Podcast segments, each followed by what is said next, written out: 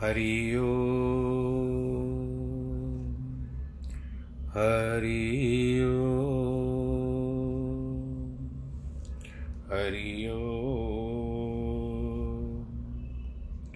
गुरुर्ब्रह्मा, गुरुर्विष्णु, गुरुर्देवो महेश्वरः।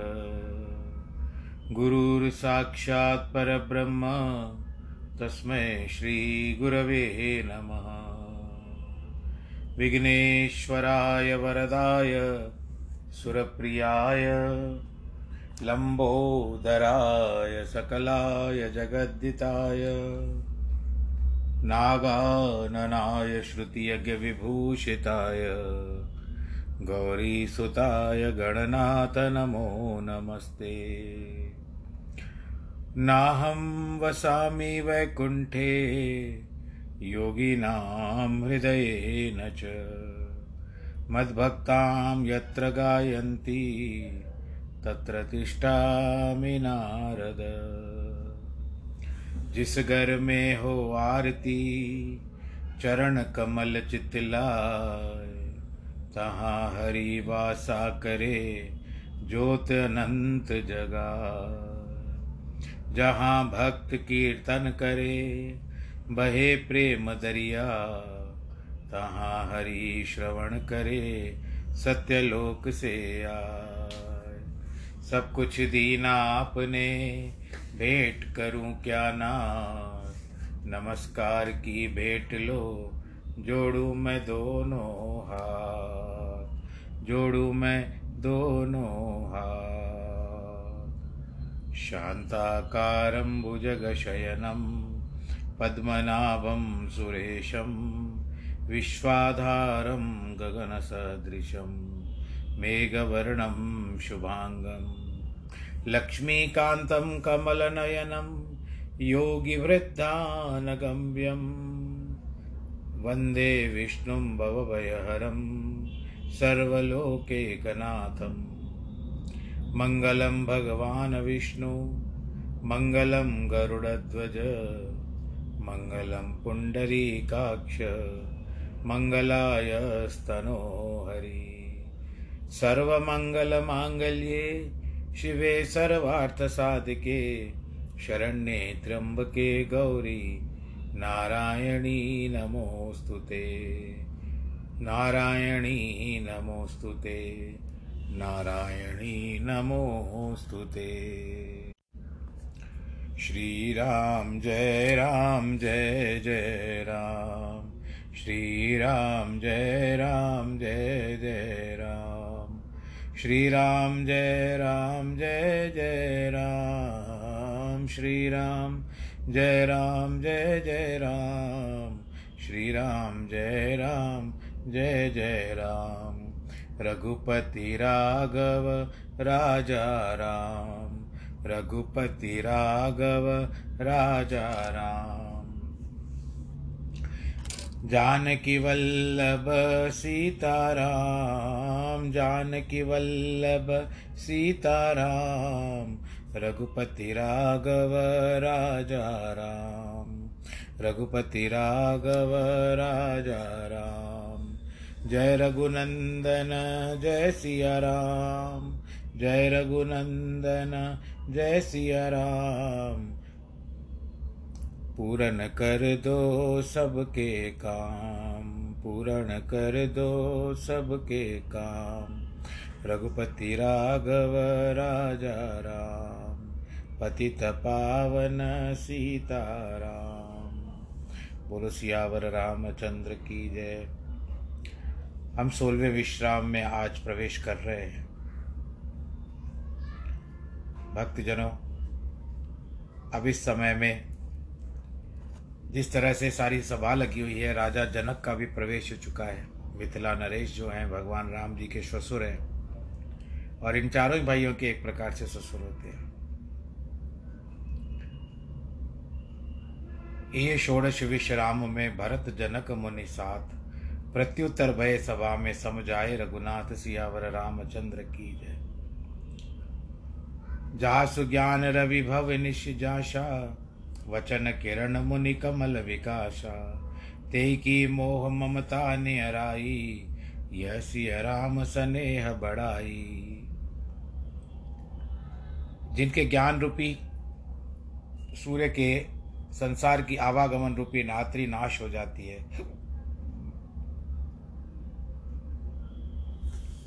जिनकी वचन रूपी किरणों में मुनि रूपी कमलों को खिला दिया है। जनक के निकट क्या कभी मोह ममता जा सकती है? कदापि नहीं।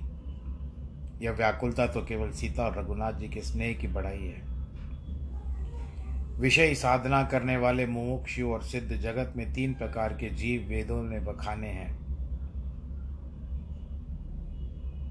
विषयी जो सभी कामों में, विषयों में फंस जाते हैं।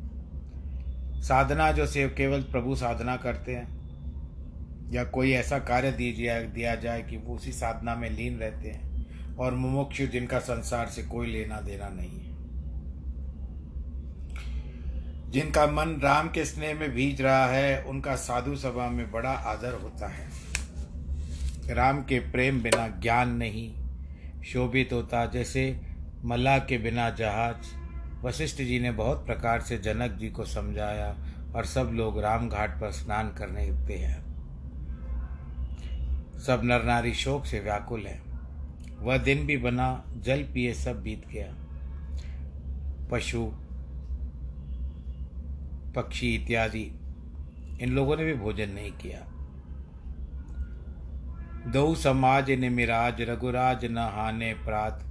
बैठे सब बट बिटप बिटप मन मलिन कृष गात सियावर, रामचंद्र की जय। जनक जी का समाज और महाराज। दशरथ जी की ओर से सब मनुष्य सवेरे ही स्नान करके बट के नीचे मन मलिन कृष कृषघात होकर के बैठे। जो ब्राह्मण दशरथपुर वासी थे, जो जनक नगर मिथिला वासी थे हंस वंश अर्थात सूर्य वंश के गुरु वशिष्ठ और जनक जी के पुरोहित शतानंद, जिन्होंने इस जगत में परमार्थ का मार्ग शोध किया था। वे दोनों अनेक प्रकार के उपदेश, धर्म, नीति, वैराग्य और ज्ञान आदि कहने लगे। विश्वामित्र मुनि ने पुरानी कथा कह करके कोमल वाणी से सबको समझाया। तब रघुनाथ जी ने विश्वामित्र जी से कहा, नाथ, कल सब कोई जल बिना रहे हैं, अब भोजन करने को कहिए। मुनि बोले, रघुनाथ जी, आप उचित कहते हैं। अब ढाई पहर भी बीत गया है। यानी उस समय मैं तो जहाँ तक समझता हूँ, उस समय पौने दस और दस बजे का समय होगा होगा सुबह का। ऋषि का रुख जानकर जनक जी बोलते हैं जहाँ अन, अनाज का भोजन करना उचित नहीं है। राजा का कहना सबको भला लगा। आज्ञा पाकर नहाने चले।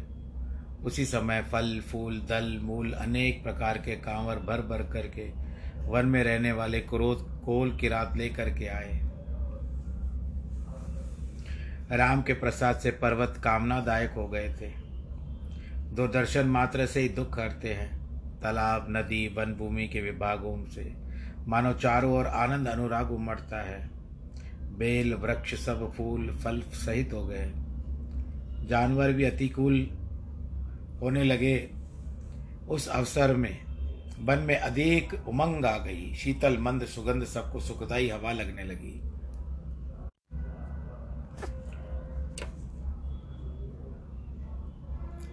यह मनोहरता वर्णन नहीं की जा सकती। हवा का मतलब इस तरह से, जैसे तेरह और चौदह जनवरी आती है, मकर संक्रांत आती है, लोहड़ी आती है तो उस समय कुछ सूर्य में परिवर्तन आता है। मकर संक्रांति के समय में सूर्य उत्तरायण होते हैं तो उस समय की जिस तरह से शीतल, मंद, सुगंध, वायु चलती है, सबको भाती है वो। और जिन क्षेत्रों में बहुत शीत पड़ती है, मैं उनके लिए नहीं कहता, परंतु कई जगह पर, जिस तरह हमारा हैदराबाद है, यहाँ पर थोड़ा मौसम और अच्छे अच्छा लगता है। और कई स्थानों पर तो बहुत शीतलहर पड़ती है उस स्थानों पर। और आपको ये भी पता होता है कि ये गाड़ियों का आवाजाही भी बंद हो जाती है, यानी बहुत विलंब से चलती है। जैसे दिल्ली इत्यादि में कोहरा हो जाता है। इसी समय में होता है। पर कहीं कहीं पर खुशनुमा मौसम हो जाता है।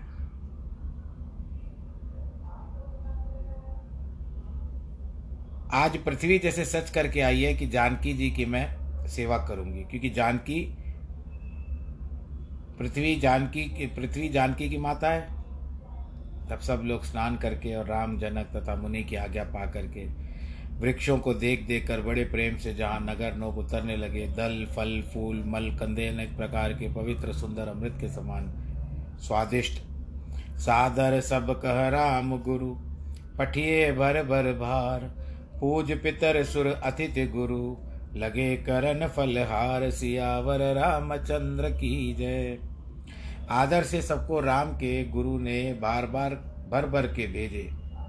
तब वे पितृ, देवता, अतिथि और गुरु का पूजन करके फलाहार करने लगे। इस प्रकार चार दिन बीत गए बीत गए। रघुनाथ जी को देखकर सब नर नारी तो ऐसे प्रखुश हो रहे थे कि उनको वास्तव में भगवान मिल गया। और थी भी बात वैसे, हो सकता है कि हम भी उनमें से एक हों। उस समय प्रभु के दर्शन का अवलोकन करते हो देर करते हो, दर्शन लेते हो। दोनों समाज के मन में ऐसी रुचि थी, बिना सीताराम के लौटना किसी को भी नहीं भा रहा था कि लौटे तो प्रभु के साथ ही लौटे, अन्यथा न लौटे। ऐसा विचार था। सीताराम के संग में वनवास छोड़ करोड़ स्वर्ग समान भी सुखदायक है। राम लक्ष्मण जानकी को छोड़कर जिसे घर भावे, उसकी तो किस्मत ही पलट जाएगी, उल्टी हो जाएगी किस्मत उसकी। ये बताया इस रामायण में। तब जानिए जानिए कि ईश्वर सबके दायना हो गया। इस भाषा में ऐसा ही बताया गया, दायना का मतलब आपके फेवर में, और बायना बाया मतलब विदाता वाम हो गया, यानी उल्टा हो गया आपके। यानी फेवर नहीं करता है। अंग्रेज़ी में कहते हैं। जब राम के समीप वन में बास कर मंदाकिनी का तीनों काल में स्नान और रघुनाथ जी का आनंद मंगलदायक दर्शन, और क्या चाहिए? हम लोग भी जाते हैं ना कि किसी तीर्थ पे जाते हैं, और भगवान जी का वहाँ मंदिर भी होता है बड़ा। पहले तीर्थ स्नान करते हैं, फिर भगवान जी का दर्शन पा करके कितने प्रसन्न होते हैं। यहाँ तो भगवान जी साथ में ही हैं, बोलो श्री रामचंद्र की जय। रघुनाथ जी के साथ पर्वत, वन, तपस्वियों के आश्रम विचारना अविचरना और अमृत के समान कंद, मूल, फल खाना। इस प्रकार सुख समेत चौदह वर्ष पल के समान सुख से बीत जाएँगे, जाने ही नहीं जाएँगे। ऐसे कैसे निकल जाएगा, पता ही नहीं चलेगा। यही सुख योग न लोग सब, कहें कहाँ अस भाग। सहज स्वभाव समाज दुह। राम चरण अनुराग सियावर, रामचंद्र की जय। इस सुख के योग सब लोग नहीं हैं और कहते हैं, हमारे ऐसे योग कहाँ? इस प्रकार सहज स्वभाव से दोनों समाज भी रघुनाथ जी के चरणों में अनुराग रखते हैं। दो समाज कहाँ पर? ये भगवान राम जी की तरफ़, अयोध्या का, जहाँ तक मैं समझता हूँ, और दूसरा, जो राजा जनक जी के साथ आए मिथिलेश जी। इस प्रकार सब मनोरथ और वचन प्रेम पूर्वक सुनकर मन प्रसन्न होते हैं। सीता जी के माता ने उसी समय एक दासी को भेजा। उसने आकर कौशल्या जी को खाली देखकर और सुनैना रानी से जाकर के कहा, उन्होंने जानकी की सब सासुओं को खाली सुना और सब रनिवास कौशल्या के पास आया। ज्येष्ठ सुधी एकादशी के दिन सब रानी मिलने आई। ये होता मई के आसपास अंग्रेज़ी महीने के हिसाब से चले तो। ज्येष्ठ का महीना उस समय लगता है और या तो अंत समय का मई और पहले हफ़्ते का जून, कहीं ना कहीं पहुँचती है बात। पर अधिकतर मई का अंतिम समय ही होता है, मई का मई का महीना। कौशल्या जी ने आदर पूर्वक सम्मान किया। समय के अनुसार आसन दे दिया। शीर्ष ने दौर ऐसा है जिसको देखकर, सुनकर कठिन वज्र भी पसीज जाते हैं। पुलकावली से शरीर शीतल नेत्रों में जल पृथ्वी को नखों से कुरेदती सोचने लगी। सब सीताराम के प्रेम की मूर्ति हैं। ऐसी बैठी हैं जैसे करुणा बहुत रूप से। सीता मा, माता बोली सीता जी की माता जो जिसका नाम सुनैना था वो क्या कहती है? विधाता की बुद्धि बड़ी टेढ़ी है। जिसने दूध के फेन को वज्र की टांकी से फोड़ा आशय यह है कि सुनैना ब्रह्मा के बहाने केकई का कर्तव्य वर्णन करती है। दूध के स्थान पर दशरथ, कौशल्या रघुनाथ जी का संयोग, टांकी के स्थान पर केकई, हथौड़ी के स्थान पर मंत्रा और ठोकने वाली सरस्वती। सो इन तीनों में से इन संयोग को तोड़कर अलग कर दिया। अर्थात राजा दशरथ जी स्वर्गवास हो गए। रघुनाथ जी चित्रकूट में बस गए। कौशल्या अवध में रही। अथवा विधाता कैसी गति करता है, विचित्र गति करता है, जिसने हीरे के दूध के जागों से तोड़ा, अर्थात दृढ़ राम राज्य को केकई अबला के वचनों से भंग करा दिया। सुनते हैं कि हीरे के तोड़ने से दूध जागों की लाग लगाते हैं। सुनिए सुधा देखिए गरल, सब कर तूत कराल। जहाँ तह काक उल्लूक बक, मानस सुकृत स्मराल सियावर रामचंद्र की जय। सुनैना कहती है कि विधाता का कर्तव्य, क्या कहें? अमृत जो श्रेष्ठ पदार्थ है, वह केवल सुनने में ही आता है। विष तो महान निकृष्ट वस्तु है, वह देखने में भी आते हैं। कौवे, उल्लू, बगुले, जहाँ तहाँ देखते हैं। परंतु श्रेष्ठ राजहंस कहीं नहीं दिखते। मान सरोवर में सुने जाते हैं। भाव कहे कि सुनते हैं कि केकई किसी अंग के अंग में अमृत है, सो निकला। तो देखने में विष निकला। अथवा सुधारूपी रामराज आता था। तो देखने में वन गरल गया, गरल आया, यानी जग, जंगल का जहर आ गया। अथवा सुधारूप के कई और रघुनाथ की प्रीति कहती है। किंतु देखने में महाविरुद्ध रूपी गरल प्रकट हुआ। देखने के लिए तो अमृत था, लेकिन देखा तो उसमें से जहर निकल आया। और जो अवध रूपी मानस सर में हंस सुन पड़ते थे, देखा जहाँ तहां कौवे, उल्लू और बगुले रहते। मराल अर्थात हंस बहुत थोड़े देखने में आए। इन तीनों पक्षियों का गुण केकई को आरोपण कर कहती है कि किसी की प्रीति प्रतीत न मानना, कठोर बोलना कौवे का गुण है। और उसमें प्रत्यक्ष है और सूर्य रूपी दशरथ को नष्ट करके अंधेरे में अवध में प्रसन्न होना उल्लू का काम है। रघुनाथ ने प्रीति दिखाकर सबको विश्वास दे, फिर अनर्थ करना यह बगुले का गुण है। और जो थोड़े हंस कहे सो भरत है। भरत हंस रविवंश तड़ागा, जन्म कीन गुण दोष विवागा तथा वशिष्ठ आदि ऋषि मानस हंस थे किंतु किसी की भी चतुराई काम नहीं आई। सुनकर सुमित्रा देवी सोच करने लगी कि विधाता की गति अति विपरीत और विचित्र क्यों हो गई है। और केकई का दोष विधाता ने जो भी किया पर नाम हुआ केकई का। क्योंकि उनको भी तो इंद्र का श्राप था ना केकई को कि तेरे कारण तुझे तेरे एक कर्म के कारण तुझे कल, कल कलंक लगा तो यही कलंक की बात है। जो उत्पन्न करता पालन करता और फिर हर लेता है। बालक के खेल के समान विदाता की मति बोरी है। इसमें यह कर्म सब विदाता के अधीन है। कौशल्या बोली, किसी का दोष नहीं है। दुख, सुख, हानि, लाभ सब कर्म के अनुसार ही होता है। अवश्य में भोक्तव्यम कर्तम कर्म शुभाशुभम।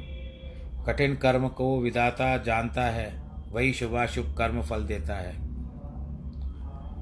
अवश्य में भोक्तव्यम का अर्थ क्या है कि आपके जो भी कर, कर, कर्म हैं वो अवश्य भोगने पड़ेंगे अच्छे अच्छे हो या बुरे और हम भी कर्मों की गति को नहीं जानती हैं। हम भी नहीं जानते हम सब जो अब यहाँ पर मैं कह रहा हूँ आप सुन रहे हम भी अपनी कर्मों की गति को नहीं जानते ईश्वर की आज्ञा सबके सिर पर है। उत्पत्ति पालन नाश विष अमृत इनके कार्य सब उनकी आज्ञा से होते हैं। वो जो चाहे सो करे। हे देवी, मोह वश वृथा क्यों सोच करती हो? यह विदाता का प्रपंच इसी प्रकार अनादिकाल से अटल है। द्रव्य, गुण, कर्म, सामान्य, विशेष, समवाय, अभाव, ये सात पदार्थ अनादि है। विधि प्रपंच में राम आज्ञा अनादि है। इस तरह से राजा ने जो जीना मरना अच्छा जाना, परंतु सखी, अपने हित की हानि देखकर सोच है अथवा हे रानी, जो राजा मरना जीना मन में लाए तो अपने हित की हानि देखकर क्यों न होता? मरना जीना तो इस संसार में ईश्वर की आज्ञा से ही होता है। सीता की माता बोली, सत्य कहती हो, जो पुण्यात्माओं की अवधि, जिनसे अधिक कोई पुण्यात्मा नहीं हुआ उन दशरथ अयोध्यापति की आप रानी हो, कौशल्या। लखन सम राम सिय जानु जाहु बन, बल पर नाम न पोच, गहवर की कह कोशिला। मोहि भरत कर सोच सियावर रामचंद्र की जय। ईश्वर के प्रसाद और तुम्हारी आशीष से पुत्र और पुत्र वधु गंगा के जल के समान निर्मल है। मैंने कभी राम की सौगंध नहीं की और करके सखी सद्भाव से कहती हूँ, भरत का शील, गुण, विनय, बड़ाई, भाईचारा, भक्ति, भरोसा और भलाई, कहने में सरस्वती भी सकुचाती है। कहीं समुद्र सीपी से उलीच हो जाते सीप में अगर आप समुद्र का पानी भर भर के बाहर डालो तो क्या खाली होगा? अर्थात नहीं, ऐसे ही भरत जी के गुण भी कभी नहीं खाली होंगे। सदा भरत को कुलदीप जानना यह मुझसे राजा ने बारंबार कहा है। सोने की कसौटी पर कसने से, मणि की परख हाथ में जाने से और मनुष्य की परीक्षा समय उपस्थित होने को ही जाया करती है। आज मेरा ऐसा कहना भी अनुचित है क्योंकि शोक, स्नेह से सहायता थोड़ा ही थोड़ी हो गई है। भाव यह जो इस समय कहूँगी, लोग इसको अनुचित कहेंगे। भरत राजा हुए, इससे यह प्रसन्न कहने, करने की बात है। परंतु मेरे वचन शोक और स्नेह है, इसमें चतुराई नहीं है। अनुचित मानने वाले इसको चतुराई समझेंगे। गंगा के समान पवित्र वाणी सुनकर सब रानी स्नेह से शिथिल हो गई। सुरसरी अनेक पापियों को तार देती है, यानी गंगा को सुरसरी कहते हैं। कौशल्या की इन गंगा रूपी वचनों से मंत्रा आदि भी जवाब नहीं दे पाती है। कौशल्या कह धीर दर सुनो देव मिथिलेश। को विवेक निधि बल्लभ ही तुम ही स तुम ही सके उपदेश सियावर रामचंद्र की जय। कौशल्या धीरज धर कर कहने लगी, सुनो मिथिलेश महारानी, आप ज्ञान का समुद्र महाराज जनक जी की वल्लभा हो। हम आपको उपदेश क्या दे सकती है? कौशल्या बोली, महारानी, महाराज समय पाकर आपकी ओर से समझा कर कहना है। लक्ष्मण तो रहे और भरत, रघुनाथ जी के संग वन में जाए तो यह मत, महाराज जी मत मन माने। तो यह विचार भी भला यत्न करे क्योंकि मुझको भरत का बड़ा दुख है। भरत के मन में रघुनाथ जी का गंभीर स्नेह है।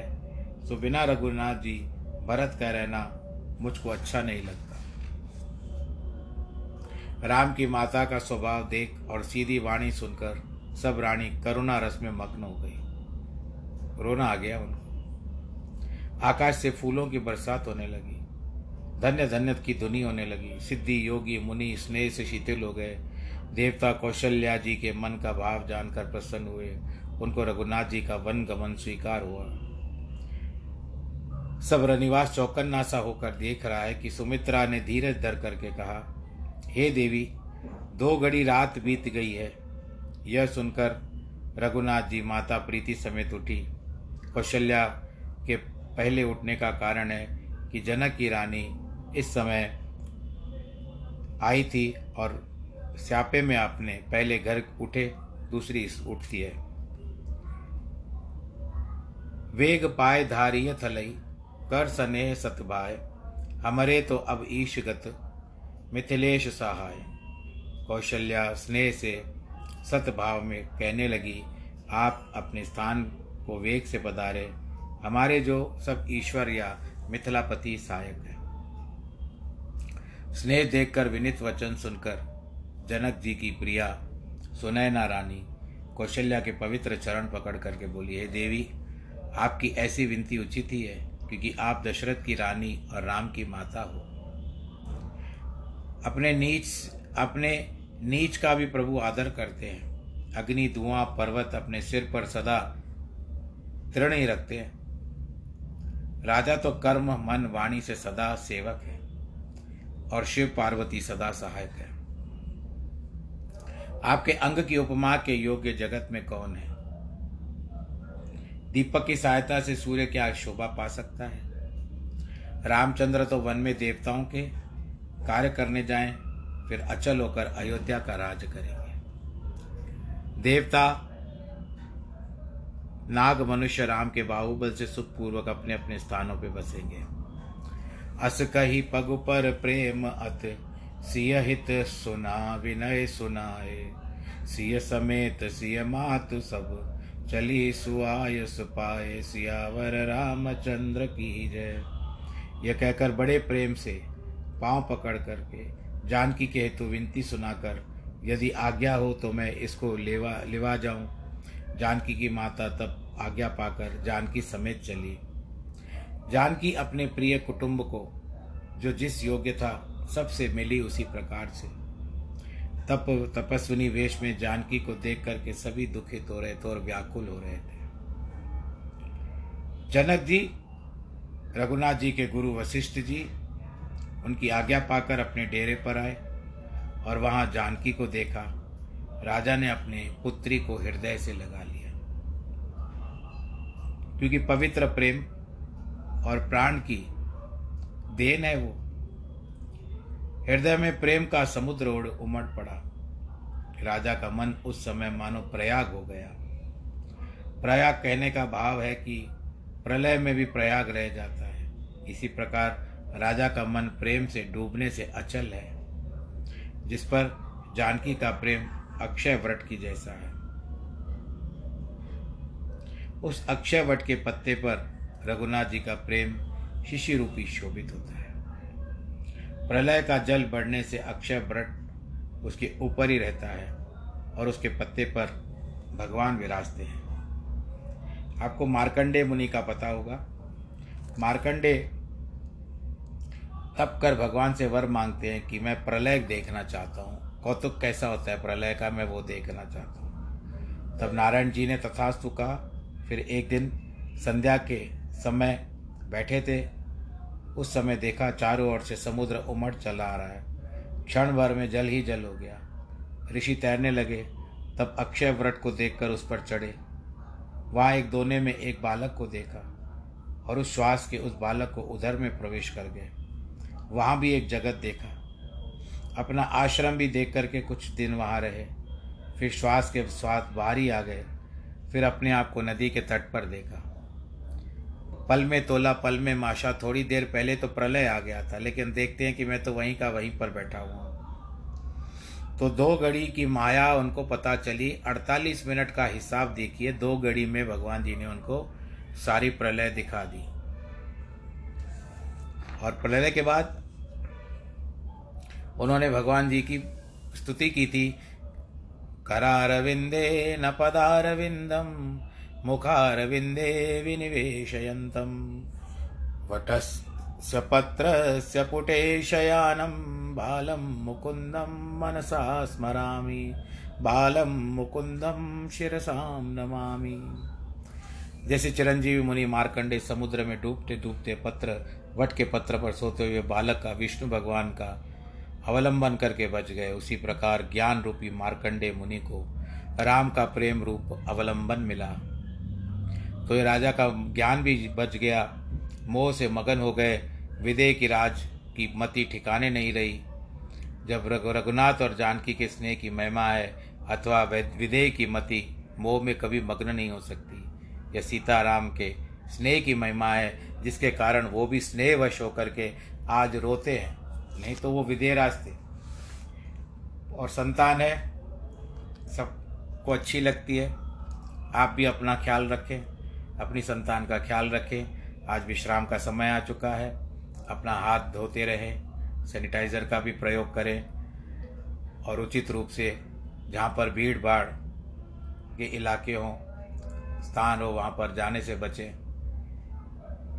और क्या कहते हैं कि मास्क लगाना ज़रूरी है?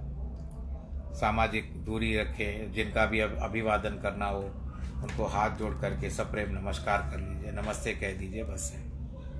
आज जिनके जन्मदिन और वैवाहिक वर्षकांठ है, उनको बहुत बहुत बधाई। सर्वे भवंतु सुखिन, सर्वे संतु निरामया, सर्वे भद्राणी पश्यंतु माँ कश्चित दुख भाग भवेद नमो नारायण।